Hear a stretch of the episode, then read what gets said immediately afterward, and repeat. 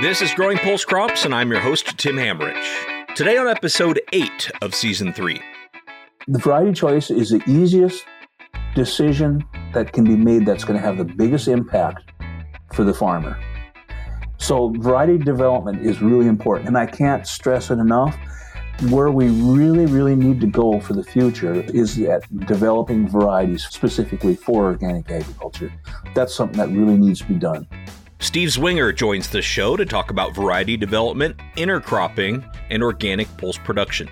Steve is a research specialist in agronomy at the NDSU Carrington Research Extension Center. One of his primary responsibilities is research into organic, and pulse crops are an important part of a lot of these rotations. Steve has been involved in this type of research since the 1990s and works with a number of crops, including small grains, pulses, and even some work with ancient grains as well. On today's episode, you're going to hear about what he's discovering in his intercropping research, the benefits he sees in organic variety development for both organic and conventional growers, the importance of seeding rates, and much, much more. Steve has amassed a wealth of knowledge over multiple decades of doing this type of applied research. I thought a good place to start out today's episode would be to find out from Steve what made him want to start this intercropping research in the first place. You know, so basically, intercropping is really looked at as a practice of growing two or more crops together in the field at the same time. And basically, what we're doing is we're looking for combinations of plants that will complement each other better than when they're planted alone. You know, this can lead to increased yield and increased quality. But a lot of that early work we did was in conventional to me, as I started thinking about it now, and now I'm working in organic agriculture, I'm thinking, you know, intercropping might have a much better fit. Not that it doesn't have a good fit in conventional, but it may be more appropriate in organic because of increased plant densities, meaning more plants out there, less weeds, and you know, not having the the the big load of synthetic nitrogen there, you know, possibly growing a legume with our cereal grain could be advantageous too, with the possible nitrogen fixation transfer, that type of things. So I thought it seemed to make sense from a number of standpoint. Maybe it might have a fit in organic. And that's why I started looking at some of that. And I think I mean, I did a number of things, but the oat pea is what I'll kind of focus on now. But in our earlier years, we weren't able to pick up as much differences with some of that with our intercropping. But the last few years of doing some oat pea, uh, the results have been really quite pleasing. So the agronomic benefits that we kind of looked at with, with the pea mix, oat pea mix, is that you know the oats could provide support for the peas, meaning less lodging, and the peas could provide nitrogen. Those are the two basic things that you know we were looking at that. But anytime we do intercropping, there's also because it's a relatively new a lot of combinations in terms of varieties and seeding rates that needs to be worked out and we don't know all the answers yet. But i think those are two primary things that you want to think about is to match up your varieties as best you can in terms of maturity and other factors and find varieties that complement each other. And then also the, the densities is really important because the densities can even change with the varieties you use where one variety might be more competitive than the other. So you know densities and varieties uh, selection really really important and so what we were doing with the oats and peas, you know, for grain was we uh, we we varied the oat densities, but kept the pea densities the same because that's what we were looking at was going for the peas and just see how much oats we could put in there for that factor. And we'll talk more about densities and seeding rates a little bit later in today's episode. Uh, but for now, I want to focus on what Steve and his colleagues are learning about the benefits and trade offs of intercropping. Well, we were looking at this for two, three years. And, and basically, what we were finding is we were always finding a positive relationship when we had them growing together. And so, what we call that basically, it's called the land equivalent ratio or LER. What that means then is when we have an L, a land equivalent ratio above one, that means that we were able to then, with our intercropping, grow more on a specified amount of soil or land than it would take versus if we were growing these alone. And so, um, basically, yeah, pretty much a positive relationship all the time when we were growing them. And we've had some land area equivalents up to as high as 1.5, meaning it would take 50% more land to actually grow the same amount that we did when we were growing them together if we were growing them separate. So again, we, we did find a lot of positive relationships that way. Now that was with yield. But you know, there are other positive relationships. As I mentioned, lodging. If we have a, a pea variety, excuse me, that's prone to lodging, growing that with the oats made the oats it was support for that, so it didn't lodge as much, which was made harvest much better, and then in turn higher quality for the peas because they weren't lodged. And so we saw that. We also saw positive relationships even with protein on the oats. Whenever peas were with the oats, the protein on the oats was significantly higher. Now, I would have to say that I can't 100% prove that, but I would think that that was because of those peas there.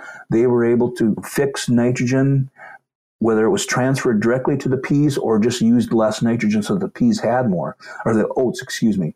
But basically, we were able to, you know, increase the protein, and which I think is big. You know, that that's a positive right there. We also could see some test weight increases too. Surprisingly enough, when the more oats we had with the mixture, the test weight was going up. And so once we had the high rates of oats with the peas, there was no differences in the test weight when oats was growing with the peas as compared to when oats was grown alone. So, you know, there we can see some positive attributes that, that, I can measure. Now, some of the milling characteristics wasn't work that was done here, but even the milling characteristics were better with the oats when it was grown at the peas, meaning, you know, groat percentages and other things. So that's a positive when we're seeing something always from the field where the farmer could save some money on fertility or other factors. Then all of a sudden, when you're going all the ways to the end result, where the, the quality was higher. So I think, you know, some of those first things that we saw were really quite positive. And for those of you who might be new to the concept of intercropping, we have done some other episodes on the topic, like episode three this season, episode six of the last season, and an intercropping panel bonus episode. I'll link to all of those in the show notes so that you can go back and listen to them for more background after this one. Steve says research has shown other benefits of intercropping as well, such as disease suppression in a chickpea flax intercrop.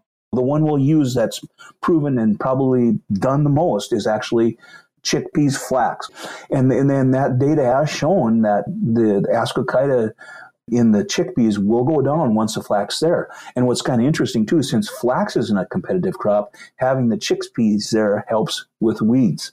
So there's a positive positive, you know, and and so that that could be a possibility to lessen diseases in the lentils is having it growing as an intercrop.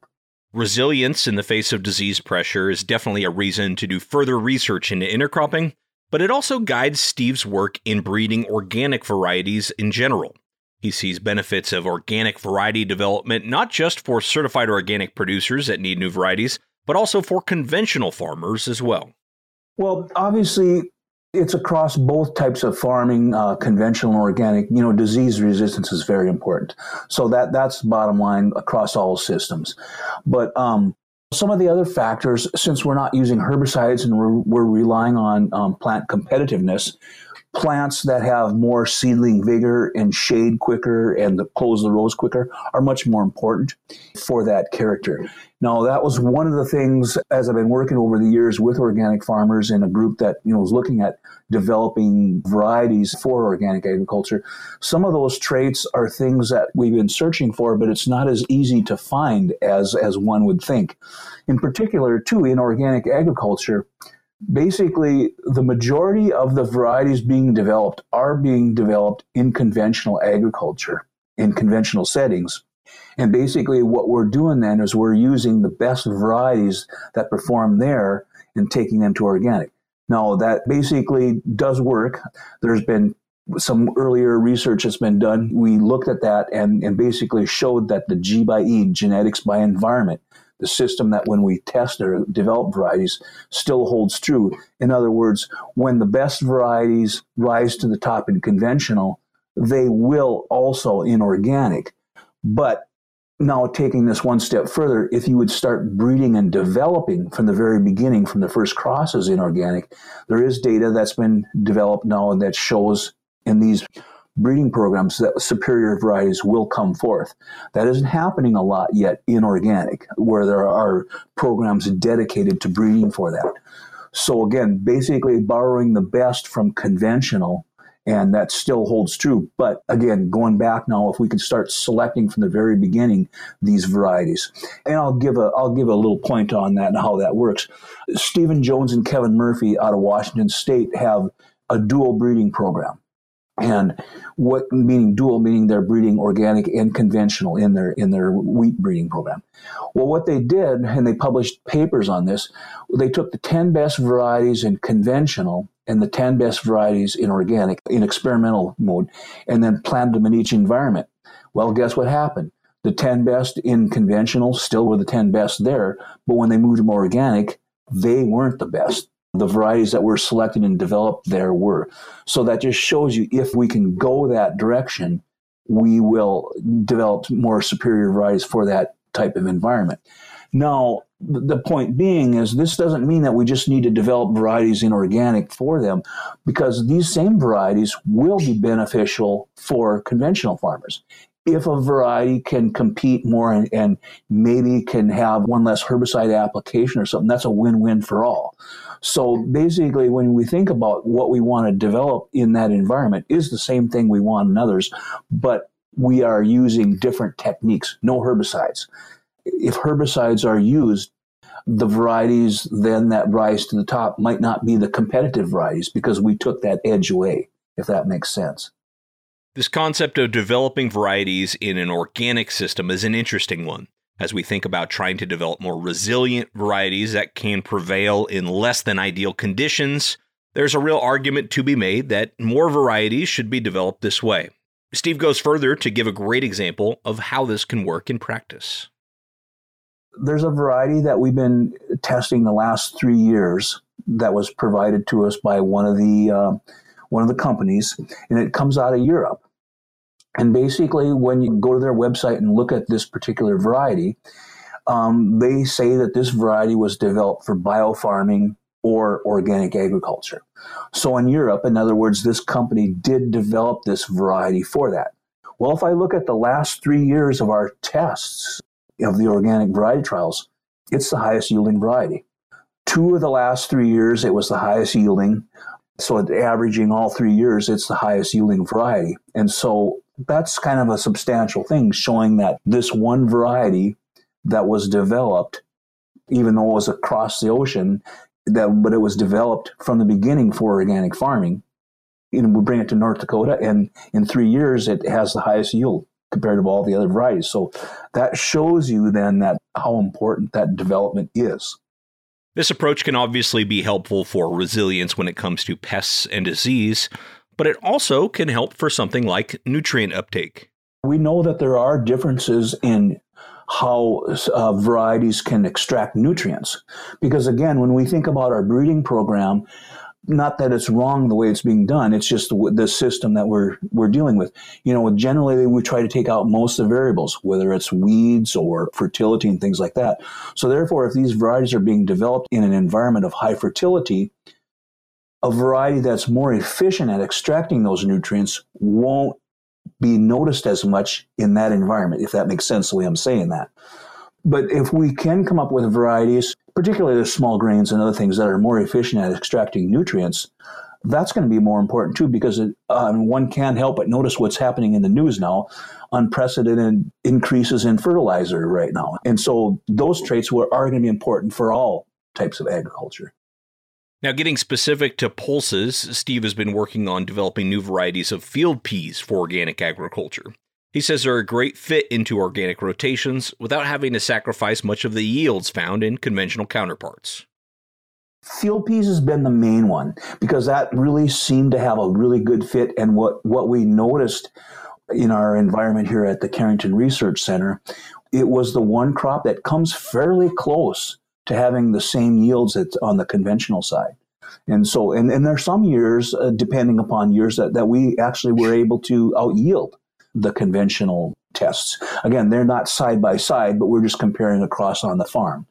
And so, field peas has a really good fit that way. And if I think back to uh, looking at yields, if I take the last five year average trial means of conventional and organic, we're only two bushels difference meaning organic is two bushels lower. And across most of the crops, we don't see that. And so that's what I think is a positive with peas for that. And again, peas in particular, too, because, I mean, there are organic uh, nitrogen sources and phosphorus sources that can be used. But when we can take a crop such as peas that has ability to fix fairly large amounts of nitrogen in a short period of time, that really can add to that system. And, and particularly with uh, in our country, in North Dakota here, you know, we're still a primarily a small grain state, meaning wheat or oats. And peas really have a good complement with those crops. They really fit well. So peas has been the main one. At Carrington here, lentils, even though it's hard to talk moisture when we come out of a dry year, but where we're at, we are a little bit higher in moisture. So lentils don't do as well here as compared to when we go further west. But interesting this year, this is the best lentils we had, a very dry year. And they were right beside the peas. And it was quite surprising that, you know, our lentils yielded substantially more than our, than our peas did this year in the organic environment.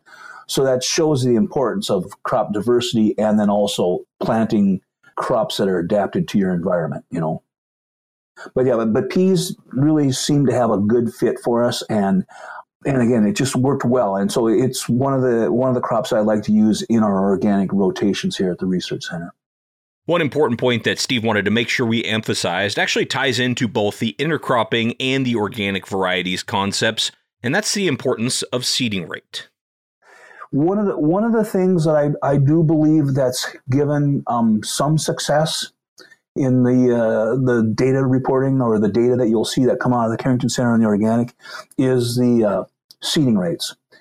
Organic agriculture tends to always use a higher seeding rate. We want to get more plants out there, more competition. Makes sense, right?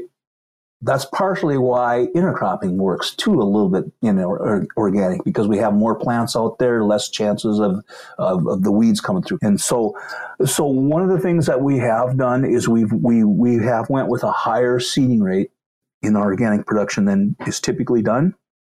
And so we're we're uh, we set the benchmark at 10 plants per square foot, where you know normally it's about seven, so we're 30 percent higher or so. Done some preliminary seeding rate work, and actually some of the data we've used here actually shows that we might even need to be higher, because we we've done some work up to where we went up to up to 500,000 which is 13 or 14 plants per square foot. I forget, remember the exact number, and still seeing yield increases. So I think you know plant density is very important, and that's one of the things I think has attributed to some of the success. But you know, weed control again is important. We can harrow those. I've done some harrowing, but I, uh, over the years too, we've also not done any harrowing if there's not weeds there. So basically, planting date's very important, along with seeding rate. Organic agriculture farmers sometimes will seed later to try to get the weed flush out. I don't think we want to do that with peas. The later we delay our planting, the, the lower we see yield and put and, and disease pressure. So planting date's very important with these, just as it is on the conventional side. Plant early, you know. Heavy seeding rates helps with weed control and other things. And again, variety choice is very important. That's why we do these variety trials because to get give that information to the farmer on the best choices possible on what to use, you know. And again, uh, we, we want to make sure we inoculate this crop with an approved inoculant. Anytime we're we're working in organic agriculture, we have to make sure any products we're using are called OMRI approved. That's Organic Materials Review Institute or something like that. And so so basically, that's it's really important to get that product that went through that so you can use that and not compromise your certification. So making sure we inoculate that with the proper strain of bacteria is very important too to get that nitrogen fixation going on. Overall, one theme that definitely runs through a lot of Steve's work is this idea of building resilience, building it into varieties, but also just building it into agricultural systems in general. That is one of the things that um, that resilience. That, that's an interesting point you bring up there. To be able to have varieties that will be able to handle multiple conditions and be able to thrive in those. In other words, having that resilience is, is a trait that actually I first heard about the organic farmers talking about that. That was the first people 20 and 30 years ago I heard talking about, you know, some of these. And, and one of the one of my mentors that did refer to that on his farm, they're growing things that have stood the test of time. You know, a, a proso millet that was adapted to their their livestock feeding on their farm, but yet did well. And they've been able to plant that millet for over 40 years now on their farm, and it's still doing well. So, you know, that having those types of genetics is very important for all agriculture, of course, but particularly when your tools are limited by the amount of inputs that you can use. Variety resiliency is a lot more important. Well, thank you so much to Steve Zwinger for joining us on today's episode of Growing Pulse Crops. His future interests are in continuing to explore new varieties and combinations of intercrops in different environments. He told me the possibilities for this are endless. I hope you enjoyed that episode, and I also hope you're a subscriber so you don't miss our next one with Dr. Steve Shirtliffe. For annual weeds, if you can keep them weed free from the five node stage to the 10 node stage. If you can control weeds in that zone, you're home free. That's it. You don't have to worry about the weeds that start after that. And if you control them by the five node stage, they haven't done enough damage. So if you keep them weed free in that period, you've done your job. So make sure you're subscribed to the Growing Pulse Crops podcast on your podcast platform of choice so you catch that upcoming episode as well.